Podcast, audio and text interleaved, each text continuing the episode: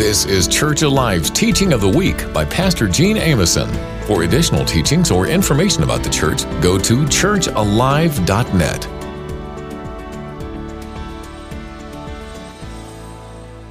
Y'all go to Philippians 2, and we're going to continue our What a Savior series. I hope y'all enjoyed what we did last week. Uh, if you remember last week, we talked about Jesus as a human here while he was on earth. Of course, he was on earth for 33 years. And we talked about the fact that while he was on earth, you know, there was a lot of similarities in what we deal with on earth and what Jesus dealt with. I started off by asking the question, how many of y'all feel like you got a lot in common with Jesus? And a lot of you gave me a look like, I ain't got nothing in common with Jesus. Because if you're like me, like I said last week, I kind of feel like a goofball. He's Jesus and I'm goofball Gene, right? But we started to look at his life and why he was on the earth, and we started to see, you know, he dealt with a lot of the same stuff we dealt with as a human. And so Jesus walked through a lot of different things. He was tempted just like we were. So today we're going to kind of go at a different angle and we're going to be looking at Jesus the servant. Everybody say Jesus the servant. Now, I want you to know back in Jesus' time, people dealt with the same type of desires and the same type of things that we face today as well. The Roman culture was all about status. Y'all, it was all about status. Uh, there are certain groups that were allowed to wear certain things based on who they were. Um, if you were like, let's say, for instance, at a dinner party and there was a long table, y'all have like seen this, you know, maybe movies or something. Maybe it's like in a castle or something. You see like long table with all kind of guests. Uh, the person to the right of the main person was like the most esteemed guest. The person to the left was kind of like number two. And then based on how you sat, kind of you went down the totem pole. I've always thought it was very funny. Let's just say that there was a table that sat 50 people. The guy at the very end, you know, everybody's thinking, you're just lucky to have made it in the room. You know? I mean, the poor guy, he was just barely, barely there. But it was based on where you sat and what you wore, very many times determined who you were. Talking about that whole sitting on the left and right thing, uh, James and John in Mark 10 actually asked Jesus, they asked him this, they said, Whenever you enter into your kingdom, can we sit on your right and your left? Something very interesting about that request of theirs was it wasn't because they wanted to be close to Jesus, it was about status, it was about position. That's what they wanted. And actually, Jesus at that point responds with a little bit of a Sunday school lesson that we're going to look at in a minute. Whenever you see a Mark 10 scripture in a minute, you're going to know that this is Jesus' response to it. Acts 16, if you look at verse 16 through 24, there's a great story, and it's Paul and Silas, and they're ministering in Philippi. Okay? Now, Philippi was a Roman colony, and so it dealt with all of the social, all the status stuff that Rome dealt with. And in this story, You've got Paul and Silas ministering. And at one point, there's a fortune teller that starts to follow them. Ironically, the fortune teller starts saying, These are men sent from God. These are men of God. See, here's the thing this, this lady was a fortune teller. There was a spirit that was speaking, but it show wasn't the Holy Spirit. Right? And if you look at the scripture, it's kind of funny because it says Paul got annoyed. He uses the word annoyed. And he finally turns around to her and says, Come out in the name of Jesus. And the spirit leaves her. Now, at that point, um, that's whenever things kind of went south for them because this fortune teller had a couple of pimps. And she worked for them.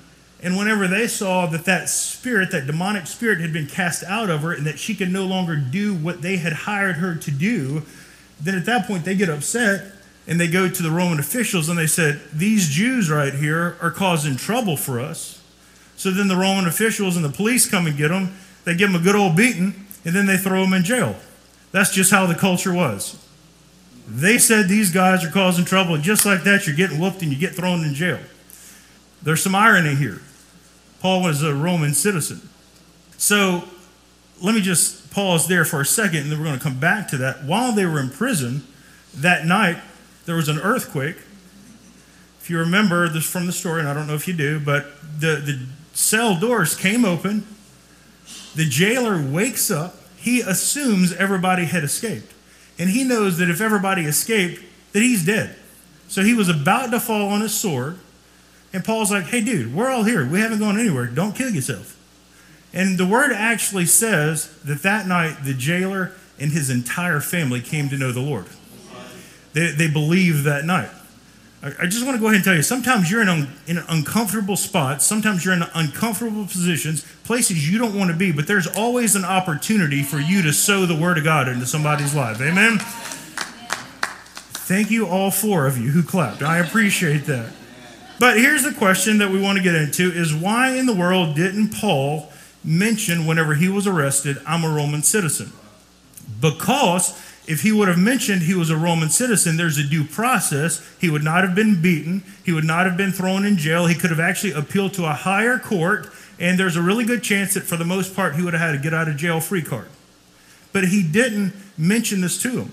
And so they end up just throwing him in jail and stuff because he never opened his mouth. But here's the backstory to that Paul had just started to develop this core group of believers in Philippi. It was a community of Jews, and the message that he had been preaching was, is Jesus is Lord. How many of y'all know Jesus is Lord? Amen? Yes, yes. Not Caesar, but Jesus is Lord is what he had been telling them. And he knew that eventually this group, they were going to be jailed for standing up for their faith. He knew eventually this group, they were going to be beaten for standing up for their faith and proclaiming that Jesus was Lord. And so what he decided to do was is Paul humbled himself didn't say a word. He was beaten, he was unjustly thrown in jail, uh, had to spend the night there. Thank God some fruit came of it, amen. But what he wanted to do was to be an example of humility for this group. And so he went through this because he knew that they would be going through it as well. He didn't take the opportunity to, opportunity to use his get out of jail free card because he knew these people were going to go through the same thing. And so he starts to write this to them, and this is on down the road. It wasn't right then, but he writes this letter to the Philippian church. Um, in Philippians chapter 2 is where we're going to be today. We're going to start in five, uh, verse 5. We're going to go for just a little bit.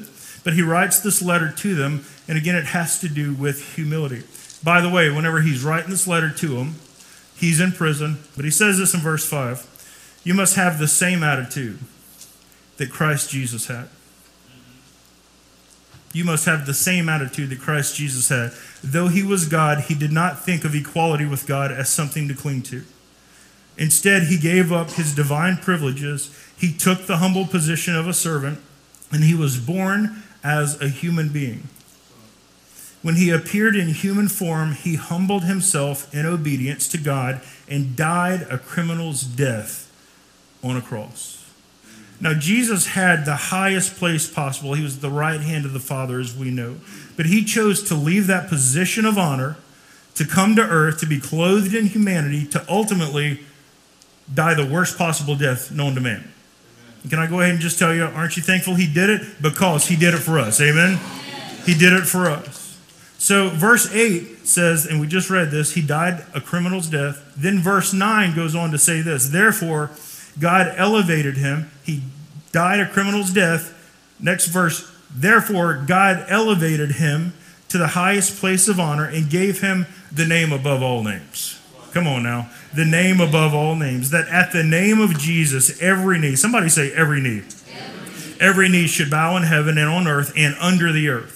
And every tongue declare that Jesus Christ is Lord to the glory of God the Father to the glory of God the Father. So he's trying to teach them about humility. He tried to model it for them earlier whenever we, you know, talked about that in Acts. And so what he's telling them is, is listen, Jesus is Lord.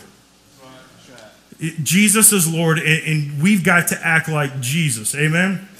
But he says, Jesus is Lord. Listen, not Caesar, people. And let's go ahead and just get real and go to America right now. Uh, Jesus is Lord, not Putin. Come on now right? Jesus is Lord, not the president, amen? And I don't care who the president is, the president is not Lord, Jesus is Lord. Jesus is Lord, not cancer, come on. Jesus is Lord, not COVID. Jesus is Lord, not whatever shortage is going on in our country. Jesus is Lord.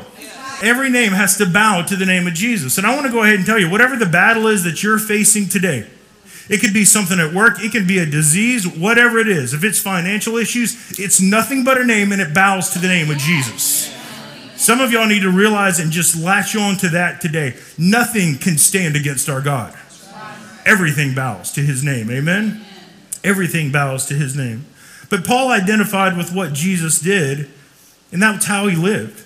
And so I want to even show how he opened his letters or books of the Bible that we know of in uh, the New Testament. Those were ultimately letters. Look at how he opens these.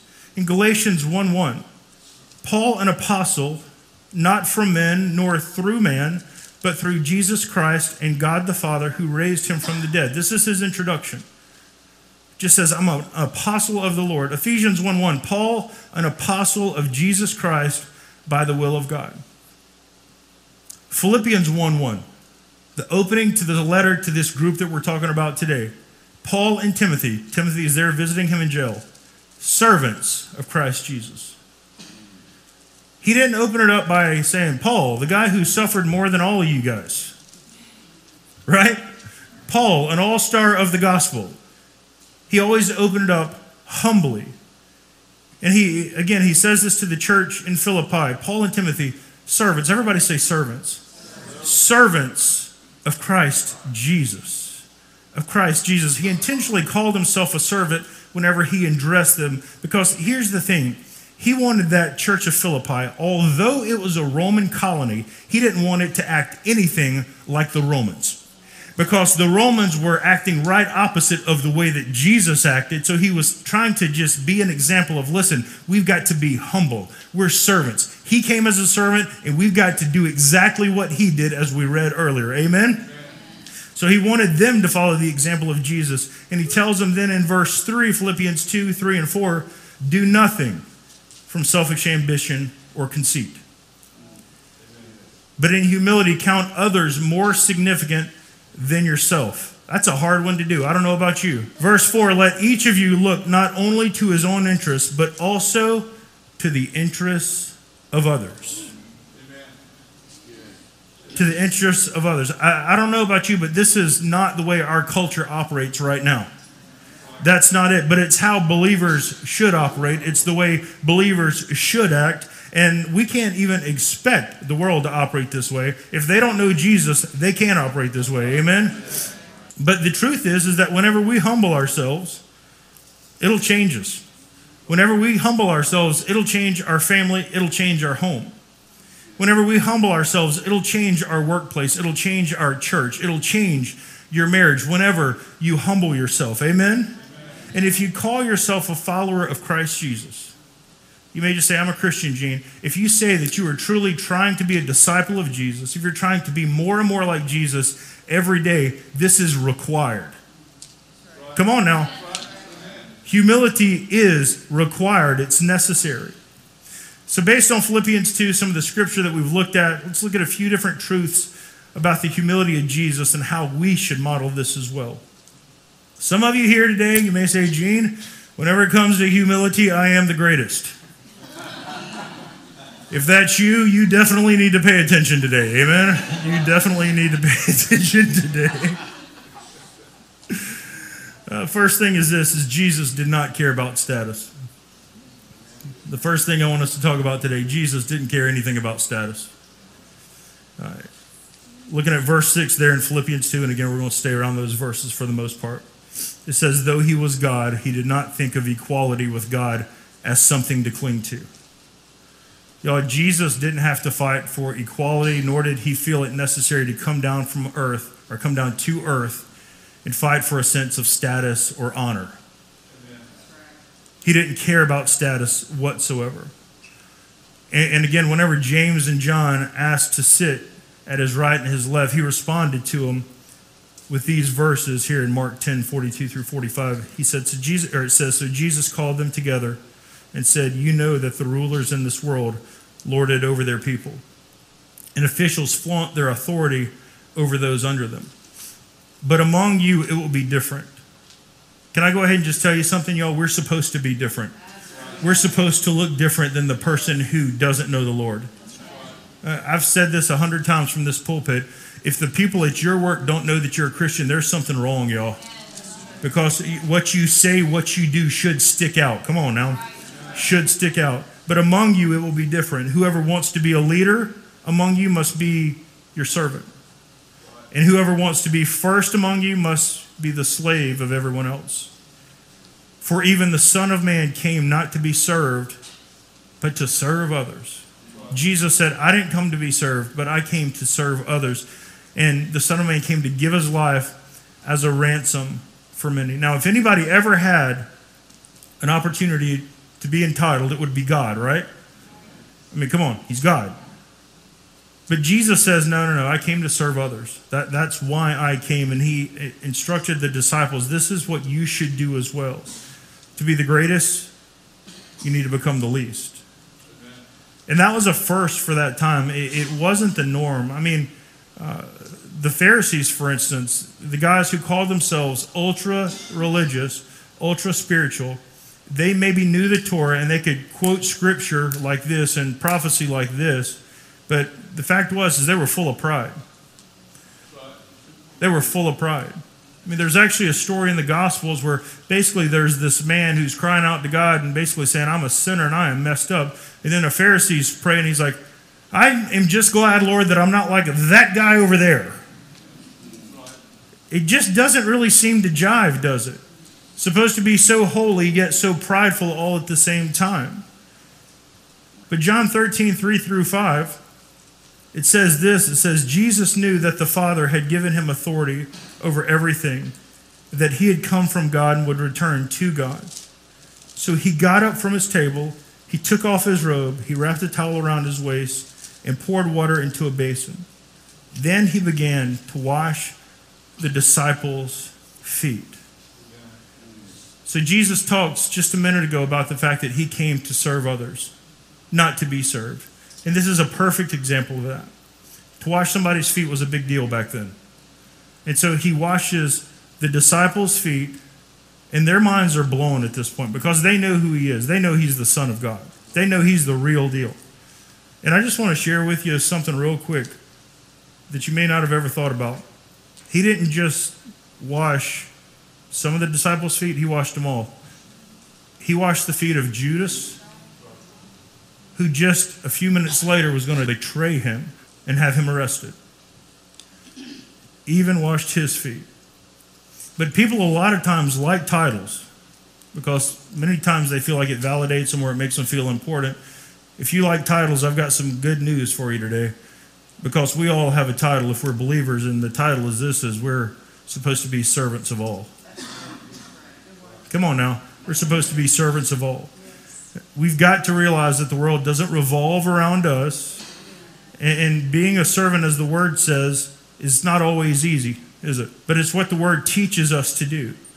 So the first thing today was jesus didn't care about status. The second thing is, is that jesus made himself nothing. Jesus made himself nothing. Now, you may look at the scripture and you're like, what does that mean? Let, us look at the scripture first and then we're going to talk about that. Philippians 2, verse 7, we just moved over one verse. Rather, he made himself nothing by taking the very nature of a servant being made in human likeness. The word here says that he made himself nothing and he became a servant in human likeness. So, what does it mean, though, that he was nothing? He was Emmanuel, God with us. Amen? He was God here on earth.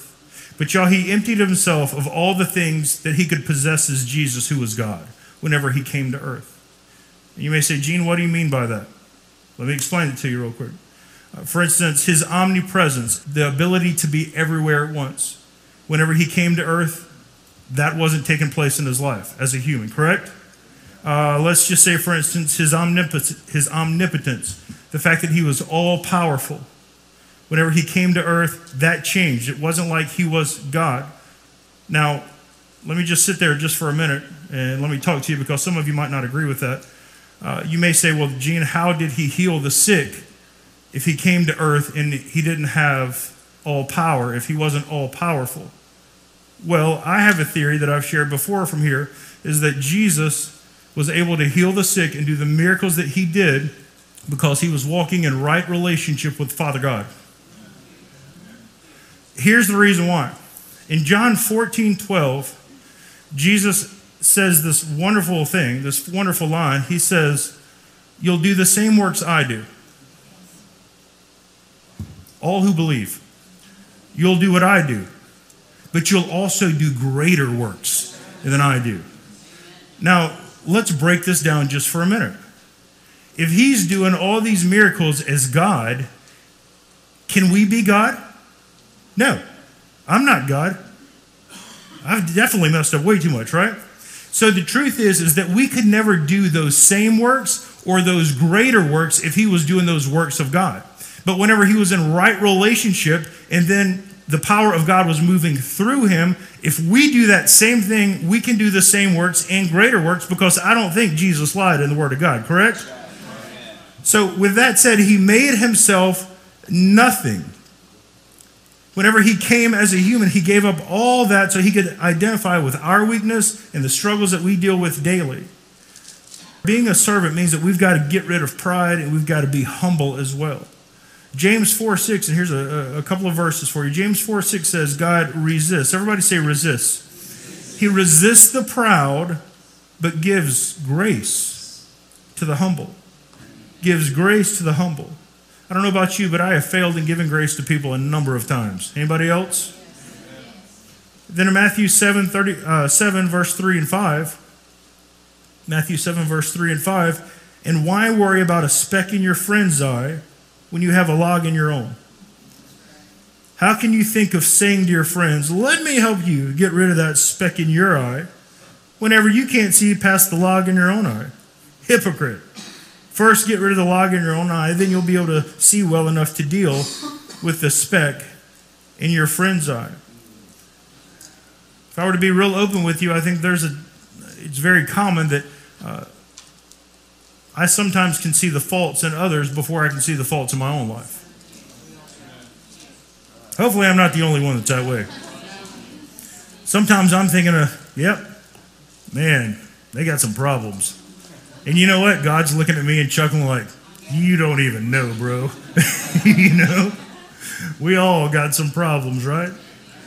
Proverbs 6:17 says the Lord hates haughty eyes. Haughty eyes. You know what haughty eyes are? looking down on people.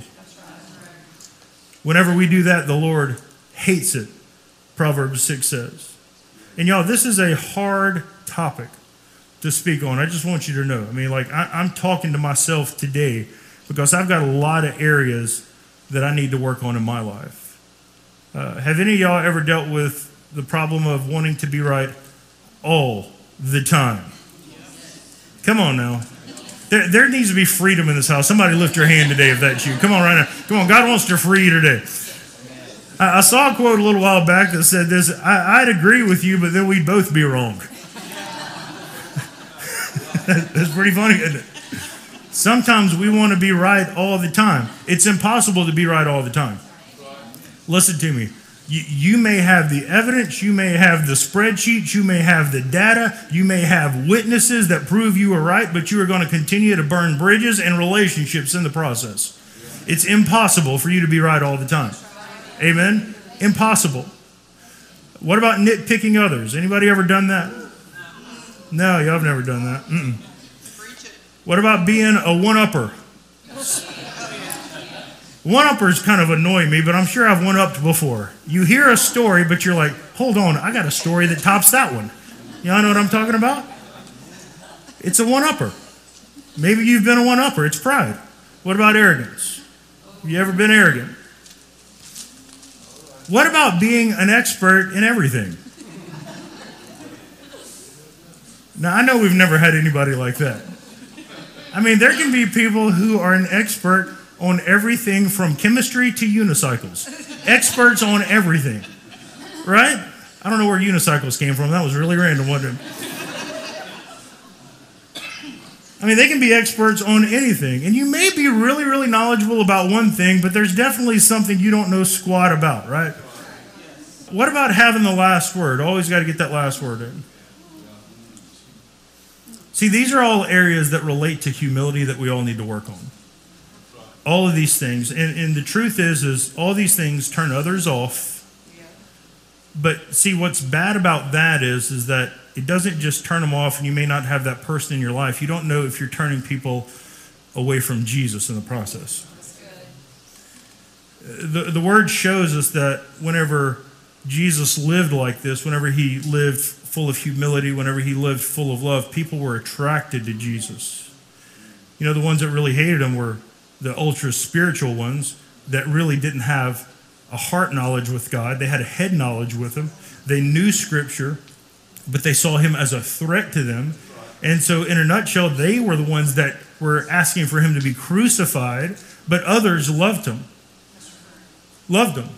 They saw the love that he had for them. I mean, you can just look at the way he loved children in the scripture. You can look at the way he loved people who were outcasts. I mean, whether it was prostitutes or lepers or whatever it is, he was just so attracted to hurting people and he loved on them. I mean, how could you not love them? Amen?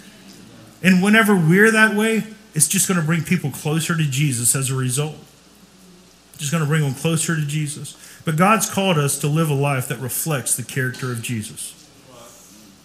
And he and Jesus redefined status, y'all, for the whole world to see. And he did it by being selfless.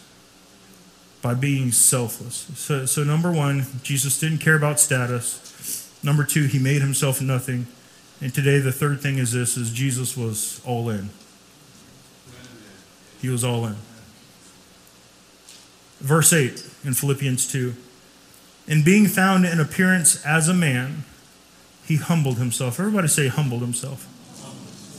And became obedient to the point of death, even the death of the cross. Now, humility is, of course, serving others, letting pride go. And I want you to know this that humility is not a sign of weakness. I need to say that again because that's good. Because some people may see it that way. Humility is not a sign of weakness. You actually show strength whenever you bend a knee to serve someone. How many of y'all have ever been impressed by somebody who did something very kind that they absolutely didn't have to do? Okay, I'm just going to go ahead and tell you something one time that was just, it was kind of ridiculous, but I guess it was good all at the same time. Y'all remember Dak Prescott played for Mississippi State? Y'all remember whenever I think he went to the Cowboys and he like threw his Gatorade cup and it didn't make it into the trash can, and so he goes and he picks it up and he puts it in the trash can, which is which should be the normal response for any human being, right? Social media glorified him like he was Jesus for doing it. Right? And the thing is, is all he did was he just did the right thing. Did he make millions of dollars? Absolutely. Did he have to pick up the cup? No. There was somebody who would have picked up the cup for him. But truthfully, everybody was like, that old Dak Prescott. He bent over and picked up a cup. Look at him go, right? And I'm not making fun of him at all. I just thought it was very interesting how the world just kind of blew it up. But nobody looked at Dak and said, Why in the world did you do that? Everybody looked at him and said, That's impressive right there, isn't it? Whenever you show humility, whenever you serve someone else, it just shows strength, actually. It shows character. It's a good thing. It's a good thing. Amen? In your marriage, I want you to know that strength is shown whenever you continue, continually serve your spouse, continually serve your spouse in devoted love. But I want you to think about this in the garden just before Jesus was arrested. So this would have been right after he washed the feet of Judas and the rest of the disciples. He said this to God. He said, Not my will, but yours be done. Jesus knew what he was about to go through, and he was saying, Father, I'm all in for what you've got me to do today. He was all in for you and I. He knew that it was going to hurt, he knew that it was going to be the worst possible death he could have ever experienced. But he was thinking about us at that time, and he wanted to do what the Father had called him to do. And around that same time, just before Judas betrayed him, he was praying for us specifically in John 17, verse 20. He says, I'm praying not only for these disciples, talking about his 12, but also for all who will ever believe, that's us, believe in me through their message. Through their message. So, in the hardest time of his life, Think about that, y'all. Just the last few hours before he was hung and nailed to a cross, before he was beaten. In the last few hours of his life, he's thinking about others and not himself. Also, think about the fact that he had just been, just fast forward a little bit, he was abandoned by his friends. As soon as he was arrested, Peter denies him, one of his closest disciples. Judas, of course, had just betrayed him, kissed him, as a matter of fact, and then split. And the rest of the disciples scattered. If you've ever felt abandoned, he knows what it's like. If you feel abandoned today, if you feel like you're all on your own, if you feel like nobody knows what you're going through, there's a wonderful promise in Hebrews 13:5. And this is the Lord speaking and he says this, I will never leave you, nor will I ever forsake you. I want you to know he's been with you the entire time. You may have walked through something very difficult, very hard and and you thought God was nowhere around. I want you to know on your hardest day, he was with you on your greatest day where you celebrated because of whatever happened, He was with you that day too. He's never left you, He will never forsake you either. And He understands what it, what it feels like to be alone. Sometimes we walk through hard seasons. I definitely do. And sometimes you may hear pastors call these wilderness experiences. They're actually referring back to the children of Israel kind of wandering in the wilderness before ever getting to their promised land. Maybe you felt like you've just not been getting to the place that you know you're supposed to be. Maybe you feel like everybody else is living their best life and you sure are not. Maybe your marriage isn't working out real well for you right now. Maybe your kids are not living the way they should. Maybe you feel confused. Maybe you've been lied to. Maybe you've been betrayed Maybe you feel isolated. I want you to know He's there and He sees exactly what you're going through. He sees exactly what you're going through. And too many times we try to fix things ourselves. And we try to fix all these problems ourselves. But I found in times like this, it's best to just step back and focus on drawing closer to Him. Come on now. Focus on drawing closer to Him. The one that said He'd never leave me, the one that said He'd never forsake me, getting closer and closer to Him. And during those seasons, He can teach us lessons, and He will teach us lessons if we'll listen. He will. The Lord often wants to do some things in us, right here. He wants to work on the inside of us before He does things for us. And so, whenever we draw closer to Him, and we just seek Him, it's amazing that things just start to settle in our lives. Whenever we get close to Him here, He works on the inside of us, and then He starts to do things, whatever's going on in our life around us as well. So, again, today, Jesus didn't care about status. He made himself nothing, and He was all in for us. What a Savior we have indeed. Amen. What a Savior. Come on, give the Lord a hand this morning. Amen. Thank you again for listening to Church Alive's Teaching of the Week with Pastor Gene Ameson. Visit the church Sunday mornings at 10 or listen on Renew 96.9.